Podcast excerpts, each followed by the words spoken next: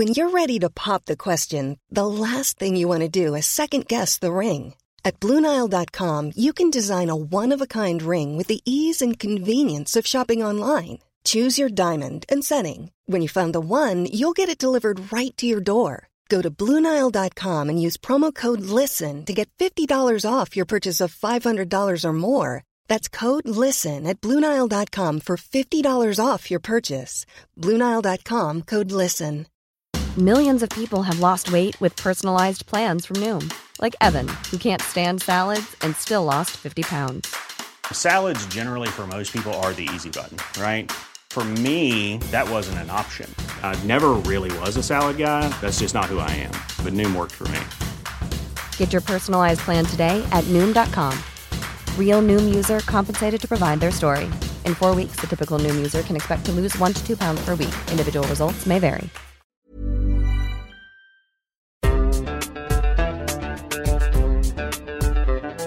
بودكاست صوت.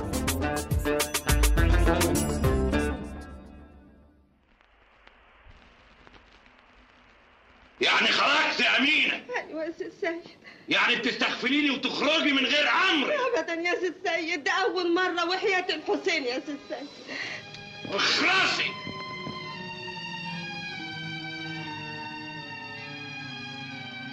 لو انت قاعدة جنب جوزك ما تتنفسيش وهو بيتنفس. تاني، لو انت قاعدة جنب جوزك فرعونك ما تتنفسيش وهو بيتنفس. عيب عيب يا مدام. المقطعين اللي سمعناهم دول واحد فيهم من فيلم بين القصرين انتاج سنة ألف وتسعمية وأربعة وستين، واللي بيحكي قصة السيد أحمد عبد الجواد وسلطته الطاغية على أهل بيته في بدايات القرن العشرين، وتحديداً فترة ما قبل ثورة ألف وتسعمية وتسعتاشر في مصر. الفيلم مستوحى من ثلاثية نجيب محفوظ بين القصرين وقصر الشوق والسكرية. المقطع التاني لصوت مميز جداً، والتميز هنا مش جاي من حلاوة الصوت، لكن بسبب اقتحام البيوت وعالم السوشيال ميديا. صوت الإعلامية صاحبة الصوت الصيفي الشتوي الفرعونة الصغيرة ياسمين عز. تقول لك إيه بقى؟ مم. أصل مشيته شبه الطاووس كده، مش عاجباني، مش عاجبها المشية، بيمشي معتز بنفسه كده، نفس مشية أمه. إيه يا مدام؟ إهدي يا مدام، إهدي يا مدام، ده أنت لحد أول امبارح كنت مفكرة النرجسي ده طبق حلويات. خلينا ساكتين يا مدام وخليني ساكتة.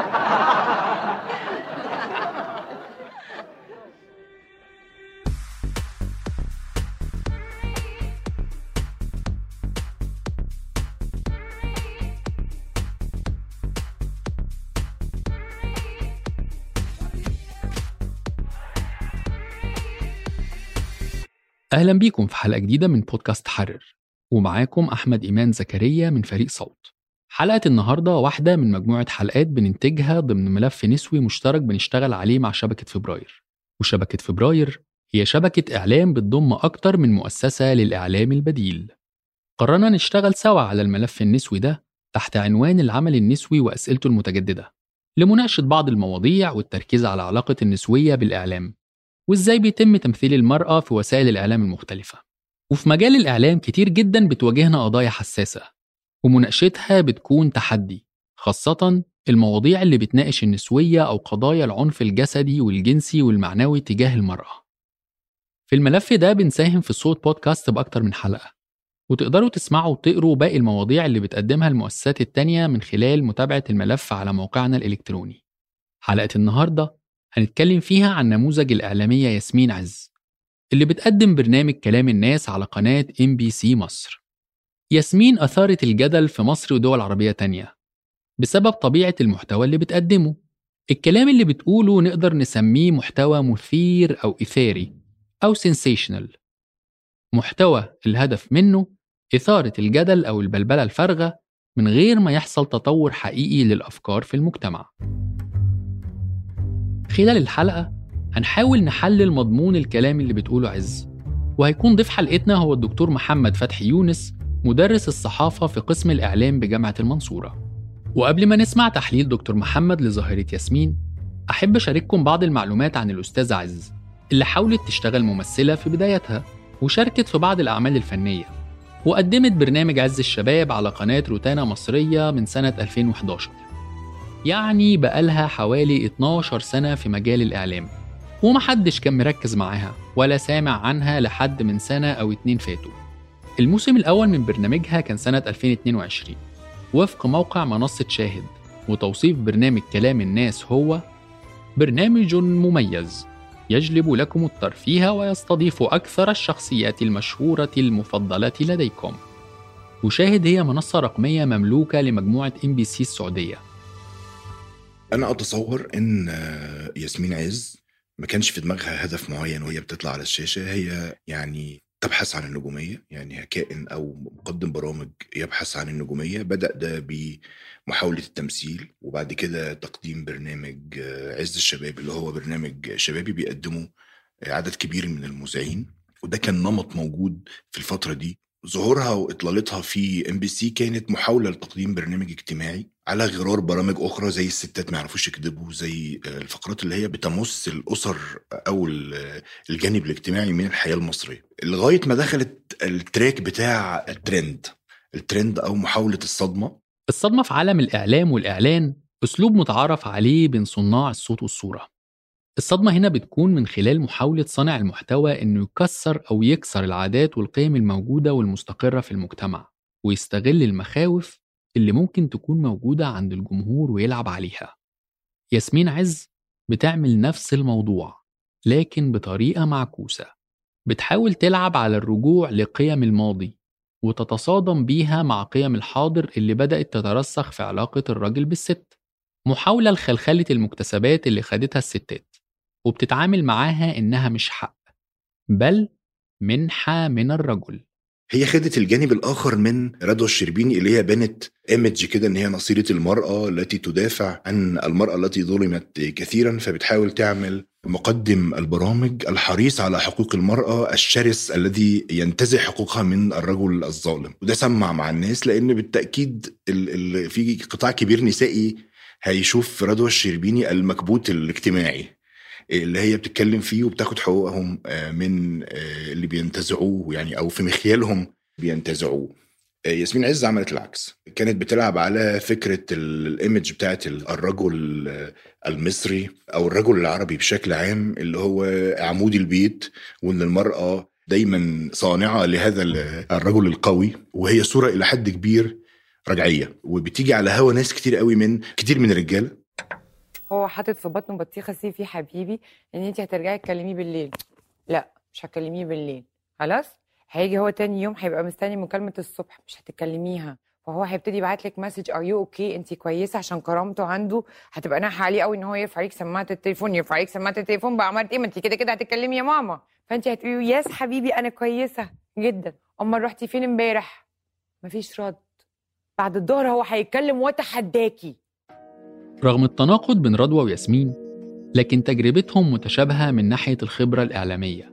رضوى بدأت عملها في التلفزيون الرسمي المصري ومحدش كان عارفها، لحد ما بدأت تقدم برنامج هي وبس على قناة سي بي سي سفرة سنة ألفين وسبعتاشر، يعني قناة مش متشافة غير عشان وصفات الأكل. قدمت رضوى نموذج المرأة القوية اللي ممكن تتوصف إنها سوبر وومن، وبدأ يوصفها بعض الجمهور إنها عدوة الرجالة. يعني إحنا بنتكلم عن نموذجين من النساء، الاتنين بيخلقوا قطبية منشأها العداء، عداء للراجل أو عداء وتقليل من المرأة. المثير للعجب إن كلام رضوى وياسمين مبني على انطباعات وأحكام شخصية بدون ما يكون عندهم الخبرة المهنية أو العلمية، فنلاقيهم يطلعوا لوحدهم قدام الكاميرا لمدة طويلة ويحكوا وينصحوا الستات ويقولوا لهم تعملوا إيه وما تعملوش إيه. دي موجة موجودة في مصر، هي موجة الإعلام الكشكول. أول حاجة اللي هو بيتكلم في كل حاجة دون تخصص. نمرة اتنين صاحب الميكروفون اللي هو بيطلع يقول آراءه ويفرضها على الناس. أنا برأيي ده نوع موجود، يعني المفروض يبقى موجود وجود المقال في الصحافة اللي هو رجل بيقدم مقال تلفزيوني، يبقى كاتب كبير، يبقى روائي مهم، مفكر، بيقول آراءه وبيتحمل نتيجته. إنما ما ينفعش يبقى ده هو النمط الأوحد لتقديم الخدمة الإعلامية. انت بتقول خبر، يعني مذيع توك شو مثلا على سبيل المثال بيقول خبر، انت ليه بتلون الخبر؟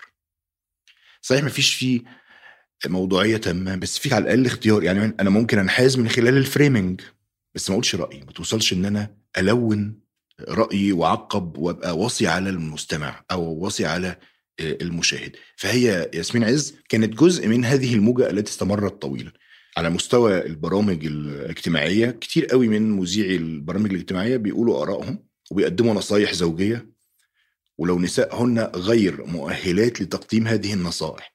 يعني مش هم مش أطباء نفسيات مثلا، مش متخصصين في الأسرة ومشاكلها وعلم اجتماعي الأسرة. الإعلامي الخبير الفقيه واحدة من معضلات المشهد الإعلامي المصري، والنوع ده من الإعلاميين متكرر. ويمكن واحد من النماذج اللي مهم نذكرها هي الإعلامي توفيق عكاشة، اللي كان له تأثير واضح على الشارع في مصر خلال فترة ثورة يناير وما بعدها. ومن خلال متابعة المحتوى اللي قدمه عكاشة نقدر نشوف إنه متشابه بشكل ما مع المحتوى اللي بتقدمه عز. المحتوى عند الاتنين شعبوي، والشعبوية لها معاني كتير، منها السياسي والاجتماعي. ونقصد هنا بالشعبوية في المحتوى إنه صانع المحتوى بيتلاعب بالجمهور وبيحاول يجذب انتباهه لتحقيق هدف واضح. وفي حالة الإعلام طبعاً بتكون الأهداف إما الترند أو تحقيق ربح من الإعلانات. وزي ما بنشوف على السوشيال ميديا ياسمين بتركب الترند كتير، وده أكيد مكسب سواء لشخصها أو للمؤسسة الإعلامية اللي بتشتغل فيها. من خلال البحث في جوجل ترندز لاحظت إن ياسمين بتكون ترند في مصر كل فترة، فكانت في أعلى مراحل الترند السنة اللي فاتت في آخر شهر سبتمبر اللي فات، وبعد كده اختفت، وبعدين رجعت في نوفمبر، وبعدين اختفت، وبعدين رجعت في يناير، وبعدين ما اختفتش. يعني تقريباً كل شهرين تطلع تعمل ضجة بصوتها الصيفي وبعدها تعمل بيات شتوي. موجود في مصر في منصات أو قنوات كتير أن المذيع وحده هو صاحب المساحة. المفروض إن اللي بيقدم المادة دي رئيس تحرير أو صحفي بيشرف عليها، وهي دورها التقديم فقط. أنا معرفش طبعاً دولاب العمل هناك إزاي، بس هي وحدها أظن إن هي غير مؤهلة لذلك. يعني بدليل إن الكلام كله والوصفات التي تقدمها ياسمين عز من وجهة نظري هي وصفات رجعية، وأنا أشك إن هي بتطبقها على حياتها الشخصية. زي ما حضراتكم عارفين آه أنا ما بتكلمش غير في الأصول. هنعيد تاني بقى الكلام واللي أنا تربيت عليه، واللي الناس المحترمة تربيت عليه، واللي أهالينا كلهم تربوا عليه، واللي بقوله قدامكم على الهوا والله العظيم هو اللي بعمله في بيتنا، واللي بعمله بره الهوا هو اللي بعمله قدام الهوا.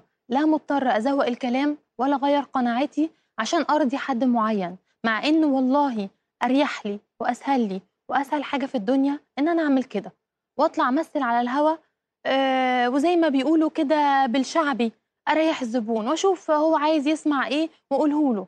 بس أنا ما بعملش كده، مع إن ده أسهل وما يجيبليش الكلام.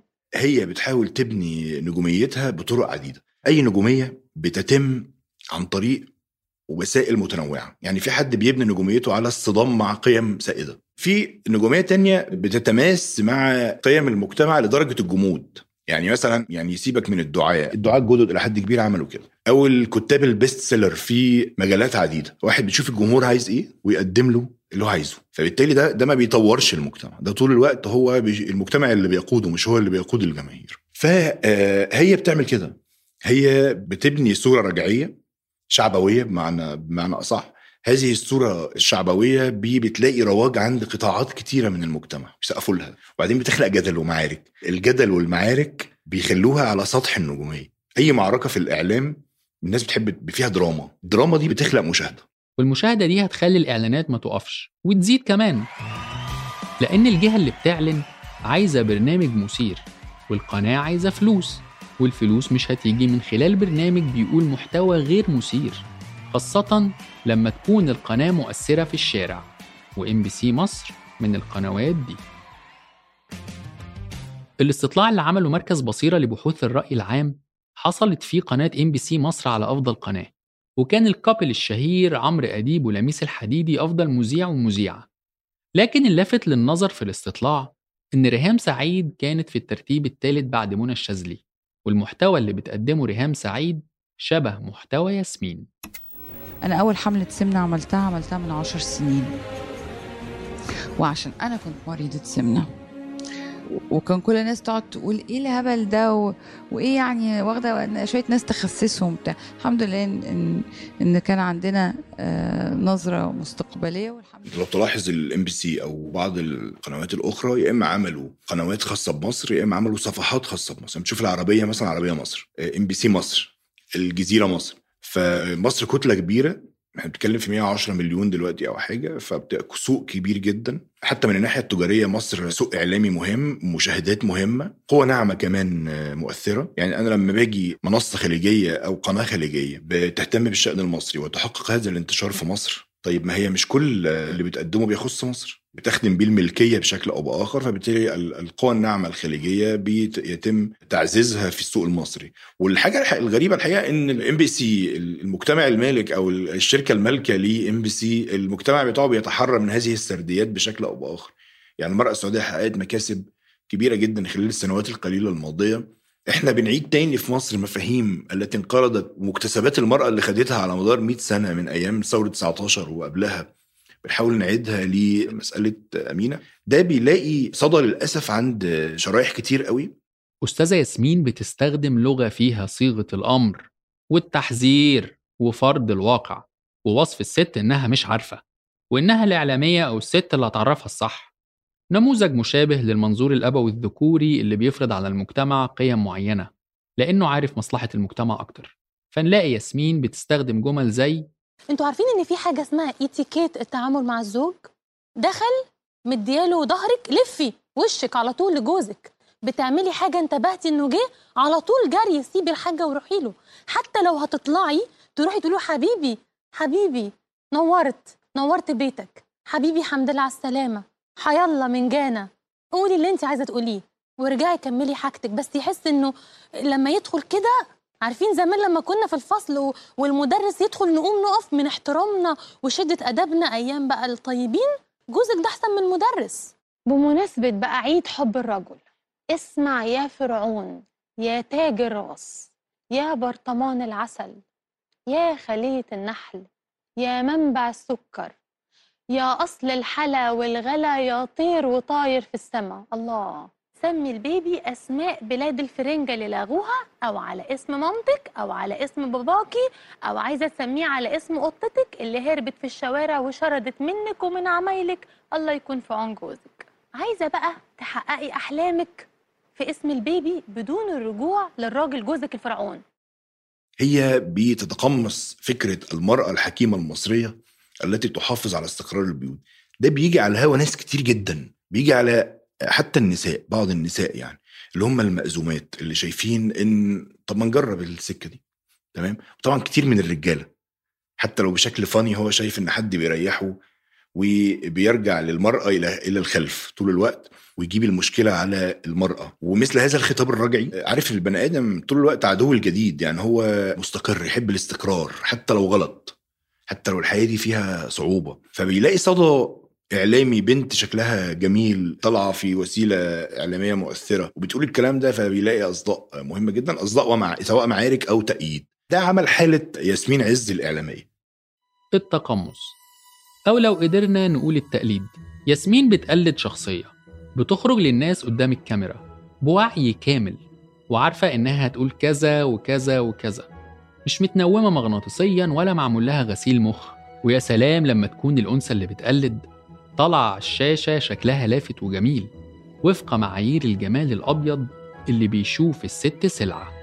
فهي طول الوقت بتتحدث بلغة الاستقرار ومعرفش إيه خرب البيوت وإن المرأة لازم تبقى خانعة وهذا, ال... وهذا الكلام الرجعي. بس هي في نفس الوقت بتمارس الحداثة، هي جزء من عالم الحداثة المدمر أحيانا. يعني اللي حضرتك بتقول عليه ده ما هو تسليع للمرأة مثلا. هي بتعيب على النساء استخدام أدوات التجميل بشكل مفرط، قالتها حتى بشكل تهكمي، أنت لو غسلت وشك ليلة الفرح هتباني ملامحك الحقيقية فالراجل هيصاب بالفزع مش عارف ايه. طيب ما أنت بتستخدمي الأدوات المكياج بشكل مفرط أنت كمان. يعني ده في تناقض كبير جدا، وبيعكس ان هي لا تؤمن بما تقوله. بس اللي يركز معاها، هي بتنادي بعدم الافراط في الاستهلاك، ولكن هذه مناداه حافله بالطبقيه وضد ان الناس تحسن من حياتها. كلام ياسمين يبدو مرتجل وعفوي، والواضح للي بيتفرج عليها انها مش لازم تكون بتقرا الكلام ده من شاشه او سكريبت مثلا. لكن لو كانت بترتجل فهل هي فعلا عفوية وبتتكلم على سجيتها؟ هو طبعا مش عفوي، هي حددت ملامح نجوميتها والمناطق اللي بتشتغل فيها، وهي بتشتغل البرنامج زي أي برنامج اللي هو بتجيب نجوم أو بتتكلم عن ذكريات قديمة ونوستالجيا أو بتاخد تصريحات، ولكن حتى ده في غلاف المرأة التي تعيد للرجل حقه. يعني مثلا تجيب فيفي عبده أو تجيب حد قديم تتكلم معاه في مشاكل أسرية وتطرح وجهة نظرها حتى لو اللي قدامها ده مختلف معاه. اللي مزعلهم إني قلت مرة الراجل نعمة ربنا في الأرض أحلى حاجة في الدنيا، متفقة معايا ولا لأ؟ أحلى حاجة في الدنيا؟ أوه. لا طبعا انت ده انت نحنوحة قوي يعني. ده انت نحنوحة قوي يا ياسمين. طريقة ياسمين عز بتخلينا نسأل نفسنا، هل هي كده ناجحة؟ وإيه هي معايير النجاح بالنسبة لها؟ وهل نجاحها ده نجاح مستمر ولا مؤقت؟ أظن هي شايفة أن الانتقادات دي نجاح. يعني في ناس بعض الناس بتشوف أن الانتقادات حتى لو حادة فده نوع من أنواع التأثير، وأنا لو مش مقصر مع الناس مش هتفرج عليها ومش هتنتقدني، فبالعكس يعني هي حابة الانتقاد. فكرة الشهرة دي مجننة الناس، يعني أنا أنا الناس بتكلم عني حتى لو بيشتموني. يعني هي شايفة أن هي تحولت من بقالها عشر سنين مذيعة شبه مجهولة لمذيعة بتعتلي صفحات الكوميكس والتعليقات و...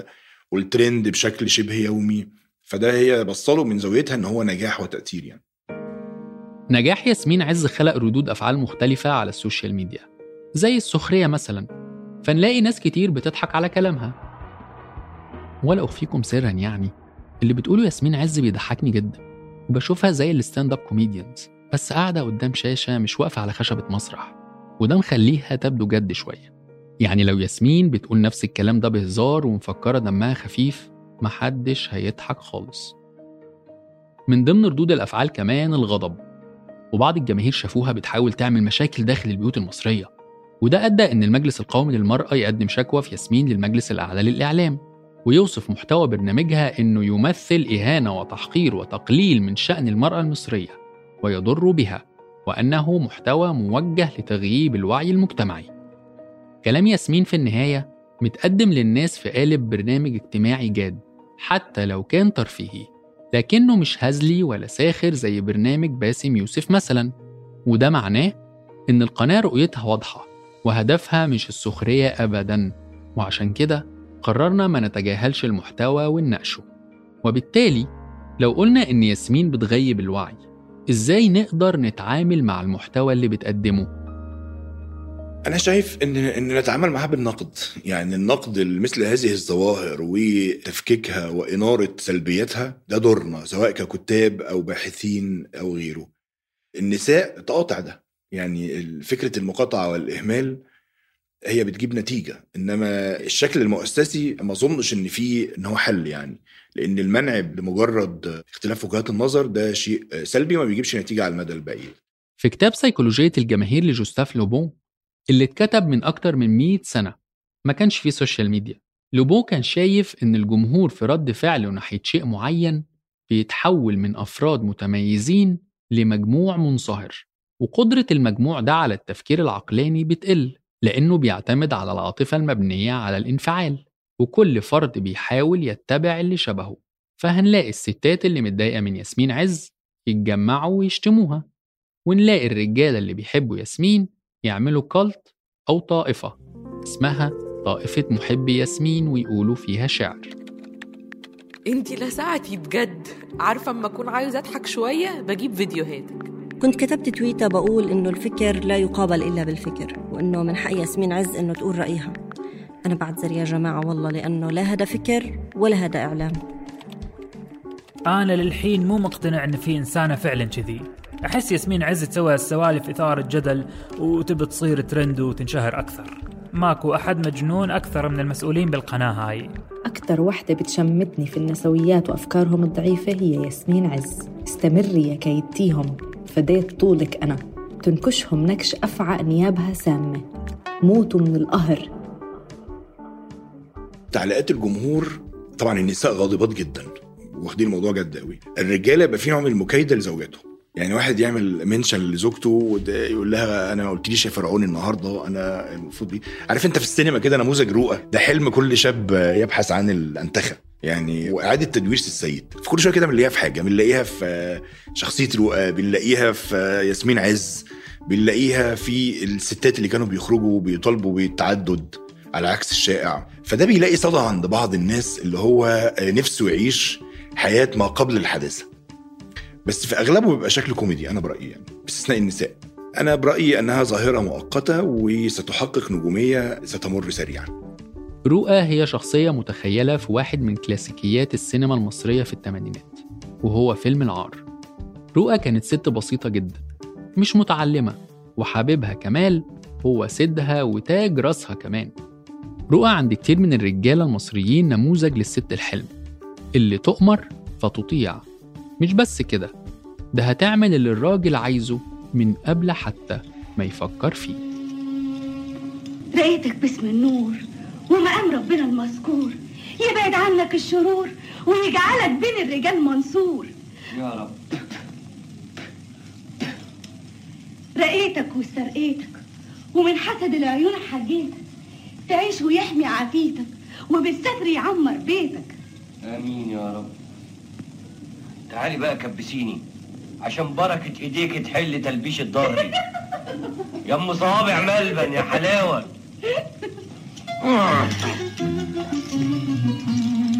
بعد اذنك يا سي كمال، تسمح لي اخرج بكرة الصبح شوية؟ على فين؟ هاخد هالتوف ونروح نزور الأولية.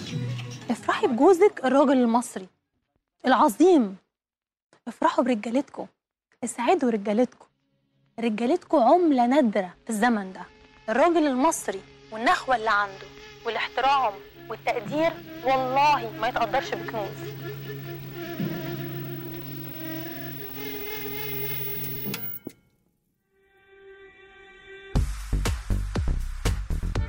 كنت معاكم من الإعداد والتقديم أحمد إيمان زكريا، من الإنتاج والتحرير تالا حلاوة، من الهندسة الصوتية نورالدين بلاحسن.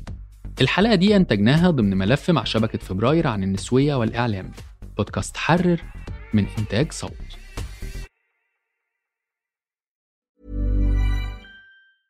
Hey, it's Danny Pellegrino from Everything Iconic. Ready to upgrade your style game without blowing your budget? Check out Quince. They've got all the good stuff, shirts and polos, activewear and fine leather goods, all at fifty to eighty percent less than other high-end brands. And the best part? They're all about safe, ethical, and responsible manufacturing. Get that luxury vibe without the luxury price tag.